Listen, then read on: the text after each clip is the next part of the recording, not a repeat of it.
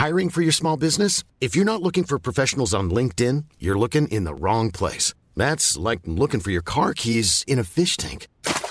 LinkedIn helps you hire professionals you can't find anywhere else, even those who aren't actively searching for a new job but might be open to the perfect role. In a given month, over 70% of LinkedIn users don't even visit other leading job sites. So start looking in the right place. With LinkedIn, you can hire professionals like a professional. Post your free job on linkedin.com slash people today.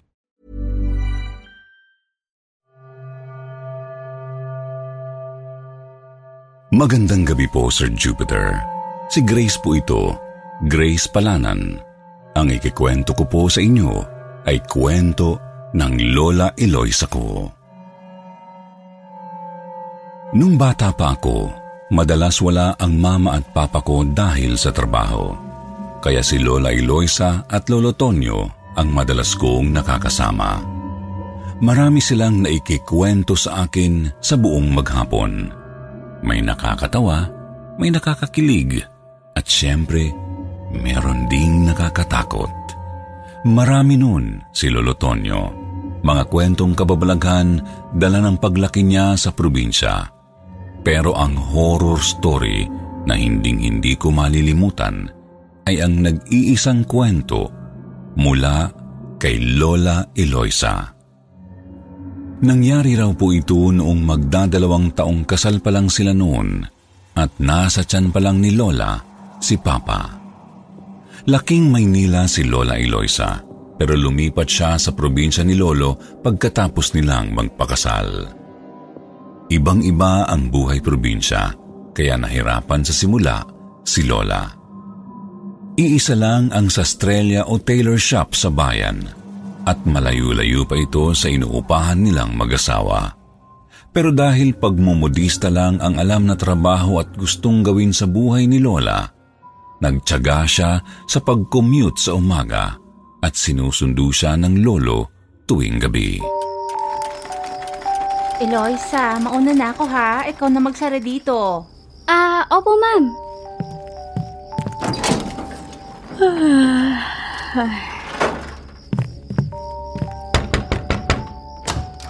Loisa, mahal, alas 10.30 na ng gabi. Uwi na tayo. Dapat nagpapahinga ka na eh. Ay, Tonyo, andyan ka na pala. Sige, magsasara lang ako rito. Saan ang bistro mo? Ikaw na lang mag-isa rito? Oo, nauna na siya. Ba't ka pumapayag? Dapat nga maaga kang umuwi. Hayaan mo na. E ekstrahan naman daw ako. Alangan namang tumanggi ako, eh kailangan din natin ng extra. Saka, isa pa, masaya naman ako sa pananahi. Dito na lang ako, kaysa yung sa bahay kakaantay sa pag-uwi mo. Ikaw talaga. Sige, basta dalian mo ah. Una na ako sa sasakyan. Habang nagliligpit ng mga gamit si Lola Eloisa, ay nakaramdam siya ng kalabit sa kanyang balikat. Nagtaka siya dahil nang lingunin niya ito ay wala namang tao.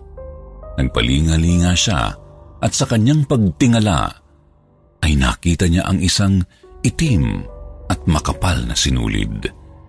Nakalambitin raw ito mula sa isang blusang nakahanger sa isa sa mga sabitan ng damit na nakakabit sa kisame ng tailor shop.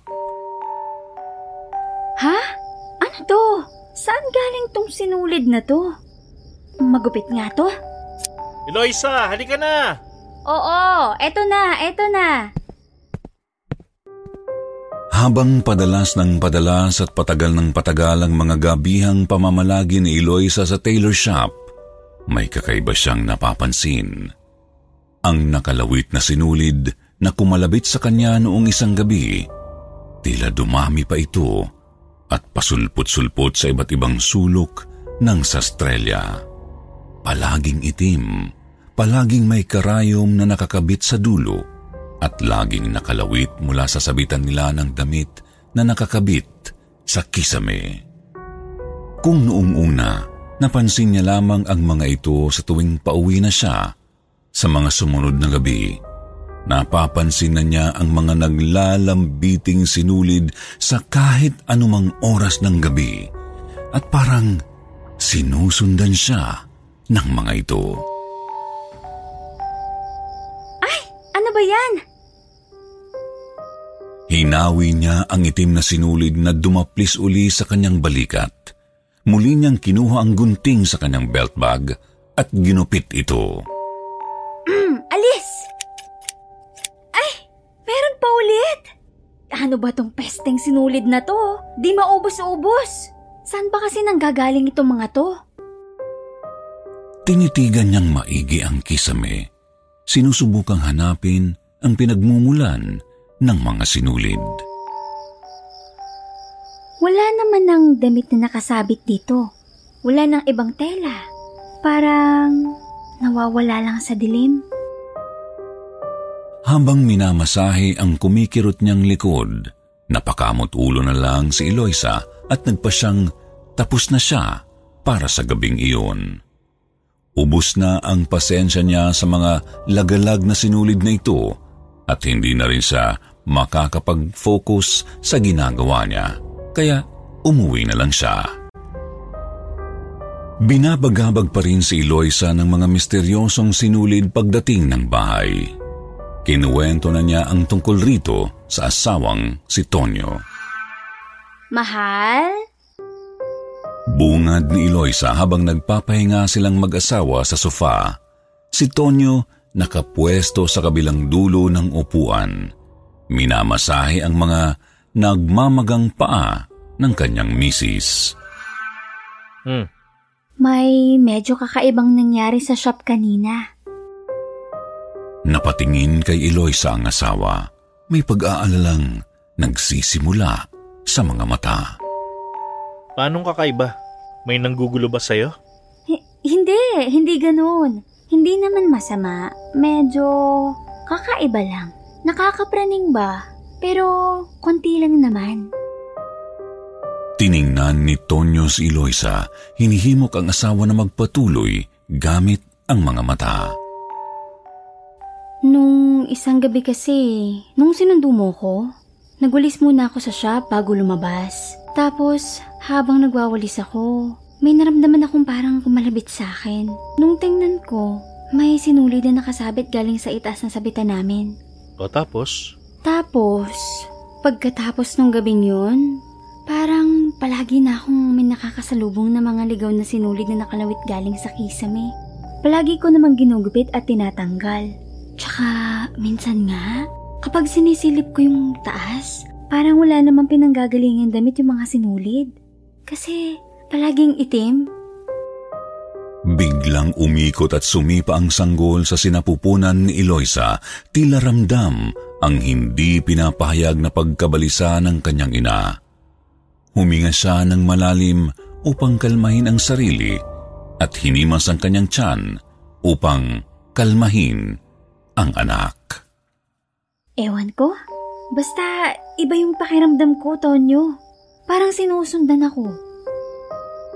Binigyan ni Tonyo ng mapangunawang ngiti ang asawa at patuloy na minasahe ang mga paa nito upang mas mapakalma sana. Naniniwala naman ako sa'yo. Ayaw sana kitang takutin pero dito sa probinsya, marami talagang bagay na mahirap may paliwanag. Kung hindi ka komportabling pumasok sa shop, alam mo namang okay na okay sa akin na dito ka muna sa bahay hanggang sa mga anak ka. Kung yun ang gusto mo. Sayang kasi ang sweldo. Kailangan nating makaipon para sa bata. Para rin makahanap tayo ng mas malaking bahay. Ano sa tingin mo? Baka napapraning lang talaga ako kasi konti na lang manganganak na ako. Konti na lang. Pagkatapos ng usapang yun, handa na sana si Eloy sa natuluyang deadmahin o ipagwalang bahala ang mga misteryosong nakalawit na sinulid. Kaya lang, isang gabi, biglang nasira ang sewing machine niya.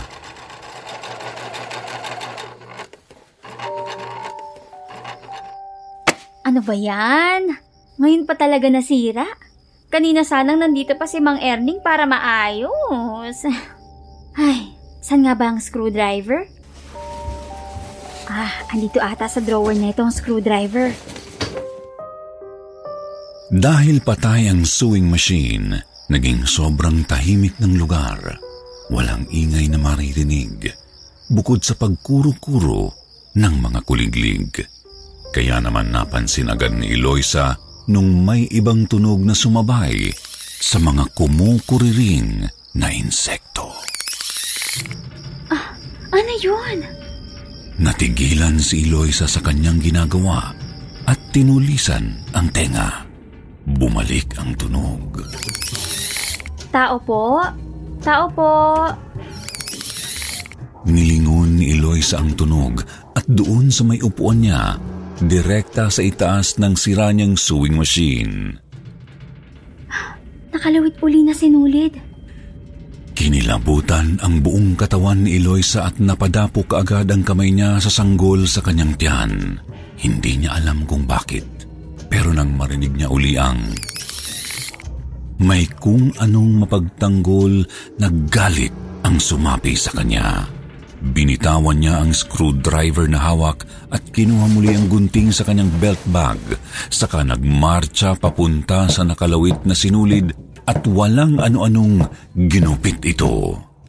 Pagkatapos ay dali-dali niyang kinolekta ang gamit at lumabas na sa tailor shop. Tonyo! Gising! Buksan mo tong pinto! Mahal, kumusta? Aalis na tayo! Ngayon na! Ha? Umalis na tayo! Dali na! O siya, siya, eto na. Walang binibigay na kahit anong paliwanag si Eloy sa kay Tonyo kung bakit biglaan siyang nag-ayang umuwi at bakit namumutla ang mga pisngi niya. Hindi na rin naghanap ng kasagutan si Tonyo tungkol rito. Kinabukasan kinausap ni Eloy sa ang may-ari ng Sastrelya at ang bisor niya tungkol sa mga kakaibang sinulid at mas kakaiba pang tunog na narinig niya. Alam kong medyo mahirap pong paniwalaan, pero kakaiba na po kasi talaga yung nararamdaman ko eh. Baka naman sa pagod mo lang yan, Iha. Huwag ka na kasing masyadong magpapagabi dito.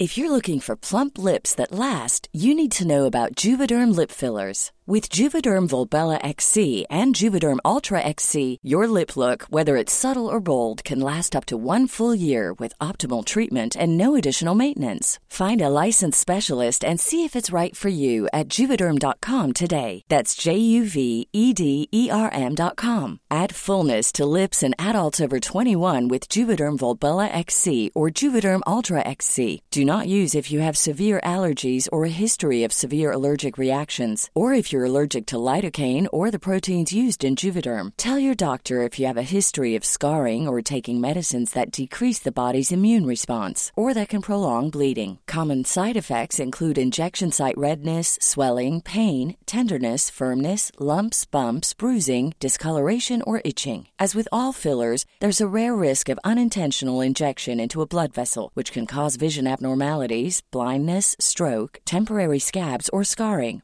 For full important safety information, visit juvederm.com. Hey, it's Ryan Reynolds, and I'm here with Keith, co star of my upcoming film, If, only in theaters, May 17th. Do you want to tell people the big news? All right, I'll do it. Sign up now and you'll get unlimited for $15 a month in six months of Paramount Plus Essential Plan on us. Mintmobile.com slash switch. Upfront payment of $45 equivalent to $15 per month. Unlimited over 40 gigabytes per month. Face lower speeds. Videos at 480p. Active Mint customers by 531.24 get six months of Paramount Plus Essential Plan. Auto renews after six months. Offer ends May 31st, 2024. Separate Paramount Plus registration required. Terms and conditions apply if rated PG. Oo naman, ni Loisa. Alam kong sa'yo ko pinapasira ang shop. Pero hindi ko naman sinasabing manatili ka dito ng sobrang gabi na. Basta maayos na sarado ang shop, pwede ka namang umuwi ng maaga. Nawalan ng kumpiyansa si Eloisa na masusolusyonan pa ang mga misteryosong pangyayaring itong bumabagabag sa kanya. Habang siya ay kumakain ng kanyang pananghalian, nilapitan siya ng isang matandang tagapaglinis ng shop. Iha, Ano po yun, Manang? Kamusta po? ano uli yung narinig mo? Ah, ano po, ah, nung isang gabi po kasi may parang narinig po ako. Pero isang beses lang naman po kaya baka wala lang din po yon tulad ng sabi ni Madam. Ano yung tunog, Iha? Um, ano po, may parang naririnig po ako sa bubong. Ang tunog po eh parang tik, tik, tik. Napatingin ng maigi kay Eloisa ang matandang babae. Tiningnan rin nito ang kanyang tiyan at tumingin ito sa langit sa labas ng shop. Alam mo ba ang kwento-kwento sa bayan, Eloisa? Anong, anong kwento po? Noong bata pa ako, ang kwento ng matatanda ay may pamilya raw ng mga aswang na nakatira dito sa amin. Mga tiktik ang tawag sa kanila. Walang may alam noon kung anong itsura nila, anong pangalan, o kung saan sila nakatira. Ang alam lang namin ay kung anong pinakagusto nilang kainin at kung paano nila nakukuha ang paborito nilang putahe. Paano po? Mahilig sila sa mga bata, iha. Sa mga sanggol na hindi pa naisisilang, lalo na sa mga unang anak. Para mahuli ang pagkain nila, Dumadapo sila sa bubong ng mga bahay at binababa nila ang mga dila nilang kasing nipis ng sinulid na may malakarayom na pangsipsip at pambutas ng bakal at balat sa dulo.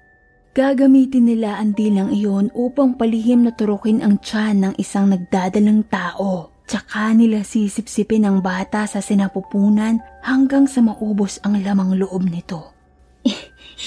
Hindi naman po siguro yung Baka po kwento-kwento lang. Basta, mag-iingat ka iha.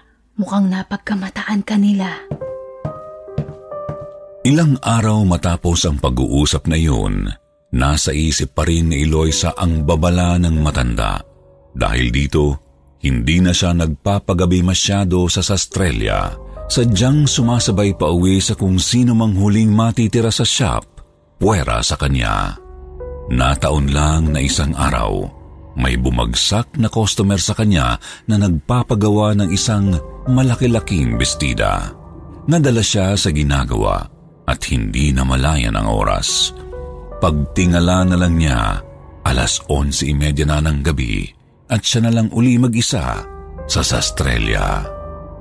Nang mapansing wala na siyang kasama, niligpit agad niya ang ginagawang bestida at dali-daling nilagay ang gunting sa kanyang belt bag. Sinusukbit na niya ang handbag niya na naglalaman ng iba niya pang gamit nang makita niya uli ang mga misteryosong sinulid. Tatlong nakalawit na misteryosong sinulid, nakahilera, direktang nakaharang sa daraanan niya papunta sa pinto palabas ng tailor shop. Tila mas maitim ang mga ito kaysa nung mga nakaraan mas makapal at ang mga malakarayom na dulo mas matulis sa paningin at mas makintab sa naglalamlam na ilaw ng mga bumbilya ng shop. Malakas na kumabog ang dibdib ni Eloisa sa takot. Ah, wala yun, wala yun. Nangilabot mula ulo hanggang paa si Eloisa, lalo na nang may isa pang sumabay sa unang tiktik na narinig niya. Tama na! Lubayan niyo ako! Patuloy-tuloy ang mga tunog hanggang sa may isa pang sumabay sa mga ito. Sabi ng tama na eh! Lubayan niyo kami! Hindi, hindi niyo makukuha ang anak ko! Sinubukang humagilap ni Eloisa ng gunting sa paligid niya pero pagtingin niya sa mga drawer niya, walang laman ang mga ito. Buti na lang at naalala ni Eloisa ang belt bag niya na nakasabit pa rin sa kanya. Hinawakan niya ang gunting gamit ang kanyang kanang kamay at sabay na pinalupot ang kaliwa niyang kamay at braso sa kanyang tiyan para bang isang panangga. Nagmarcha patungo sa mga nakalawit na sinulid at lakas loob na pinaggugupit ang mga ito sa pakay na makarating sa pinto upang makalabas. Ngunit hindi kagaya ng mga nakaraang pangyayari. Pagkagupit niya sa unang dalawang sinulid ay may dalawa pa uling bumagsak mula sa kisame. Kasabay nito ay tila dumami pa ang mga tumitiktik. Mula sa bubong hanggang sa buong opisina na tila ito na lang ang ganyang naririnig na ingay. Mas mabilis na ginupit ni Eloisa ang mga bagong sinulid hanggang sa maabot na niya ang huling nasa harapan mismo ng pinto. Hinila niya ang pababa ang huling sinulid at ginupit ang madulas at nakakadiring mahabang bagay. Saka siya nag-aatubiling tumakbo palabas ng tailor shop at papunta sa direksyon ng headlights ng owner jeep na kanyang asawa na nagdadrive pa lang papunta sa shop nila. Humarang siya sa daraanan ng asawa hanggang sa napapreno si Tonyo upang hindi masagasaan ang misis.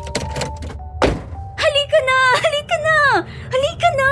Eloisa, muntik na kita masagasaan. Ano bang nangyayari sa'yo? Mamaya ka na magtanong. Magmaniobra ka na at lumayo na tayo dito. Andiyan na sila, hindi mo ba nakikita? Halika na! Tumingin si Tonyo sa bubong ng tailor shop na tinuro ng asawa at nasindak sa kanyang nakita. Limang tila higante at maladimonyong kombinasyon ng buitre at paniki ang nasa bubong ng sastrelya. Kasing laki ng isang leon ang bawat isa sa kanila. Nabubulok ang balat sa muka at ulo, walang buhok Parang gawa sa balat ng itim na hayop ang mga pakpak nila na mahigit sampung dipa ang lapad nung binuka ng isa sa kanila. Dalawang matutulis na pangil sa harapan ng bibig, nanlilisik na puti ang mga mata sa ilalim ng liwanag ng buwan. Ang lahat ng mga ito ay nakabaling ang mga ulo sa direksyon nila. Gamit ang mga nanginginig na kamay, paspasan na ngang minaniobra ni Tonyo ang owner jeep at diniinan na ang gaas upang makalayo na sila sa mga nakakasindak na mga halimaw. Nung medyo nakakalayo na sila, tsaka lamang sumilip si Eloisa sa rearview mirror ng asawa niya upang makita ang mga bisitang gumambala sa kanya.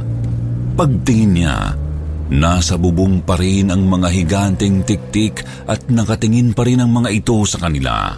Mga matang kumikinang na parabang mga talang nagbabanta ng kapahamakan sa kadiliman.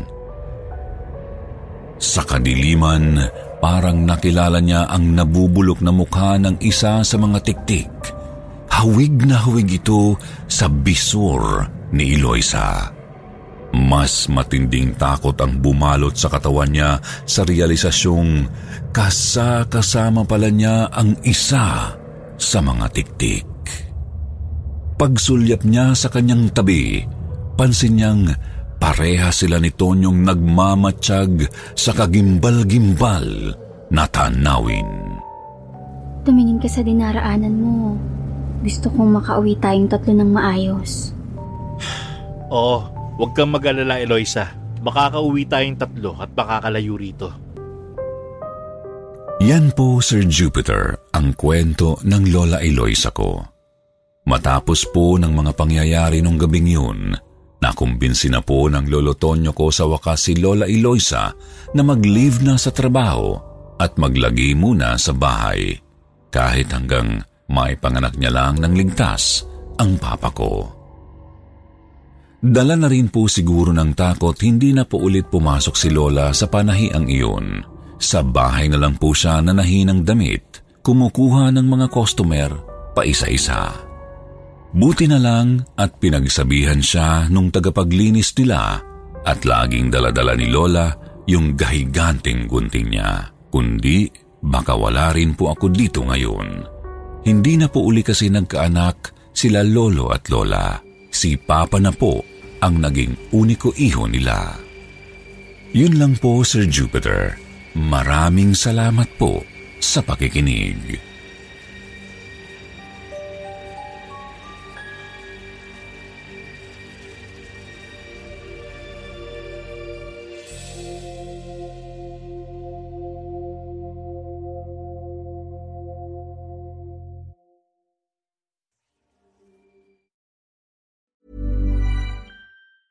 Planning for your next trip?